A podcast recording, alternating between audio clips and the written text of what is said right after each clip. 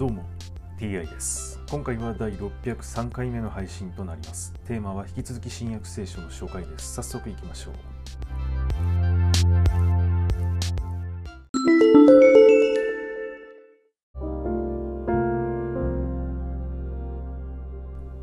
新約聖書第602回。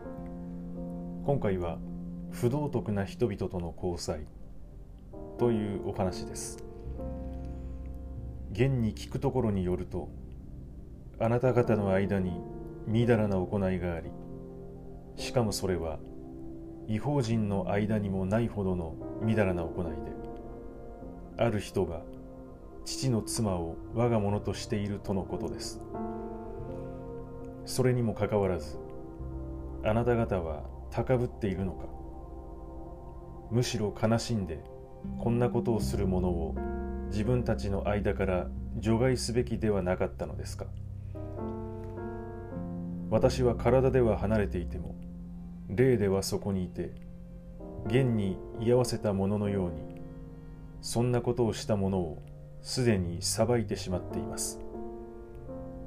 つまり私たちの主イエスの名により私たちの主イエスの力をもってあなた方と私の霊が集まりこのようなものをその肉が滅ぼされるようにサタンに引き渡したのです。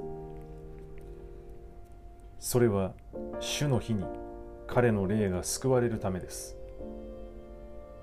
あなた方が誇っているのは良くない。わずかなパンダネが練り粉全体を膨らませることを知らないのですか？いつも新しい練り粉のままでいられるように古いパンダネをきれいに取り除きなさい。現にあなた方はパンダネの入っていないものなのです。キリストが私たちの杉越の子羊としておふられたからです。だから古いパンダネや悪意と邪悪のパンダネを用いないでパンダネの入っていない純粋で真実のパンで杉越祭を祝おうではありませんか。私は以前手紙でみだらなものと交際してはいけないと書きましたがその意味はこの世のみだらなものとか強欲なものまた人のものを奪う者や偶像を礼拝する者たちと一切付き合ってはならない。ということではありません。もしそうだとしたらあなた方は世の中から出ていかねばならないでしょう。私が書いたのは兄弟と呼ばれる人でみだらなもの強欲なもの偶像を礼拝する者人を悪く言う者酒に溺れる者人のものを奪う者がいれば付き合うな。そのような人とは一緒に食事もするな。ということだったのです。外部の人々を裁くことは私の務めでしょうか。内部の人々をこそあなた方は裁くべきではありませんか。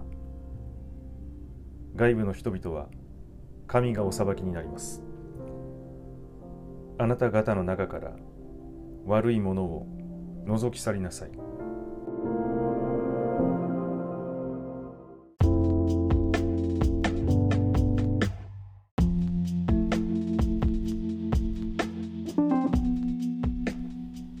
そんなことをした者をすでに裁いてしまっています。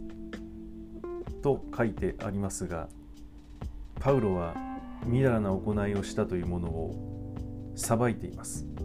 しかし以前のお話でパウロは自分で自分を裁くことはしないと言っていました。パウロは自分のことは裁かないが他人は裁くということなのでしょうか。またこのようなものをその肉が滅ぼされるようにサタンに引き渡したのです。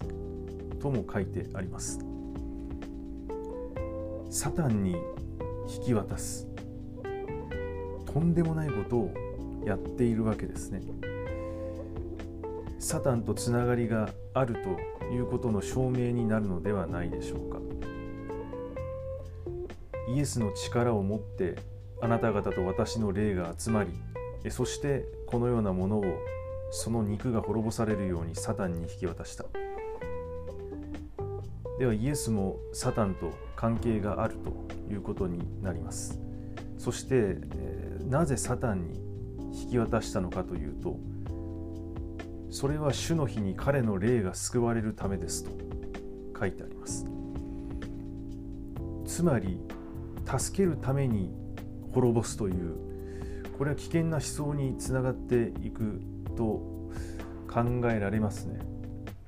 ええ、なぜこのようなことをするのでしょうか。はい、今回はこれで以上です。また次回もどうぞよろしくお願いいたします。それでは。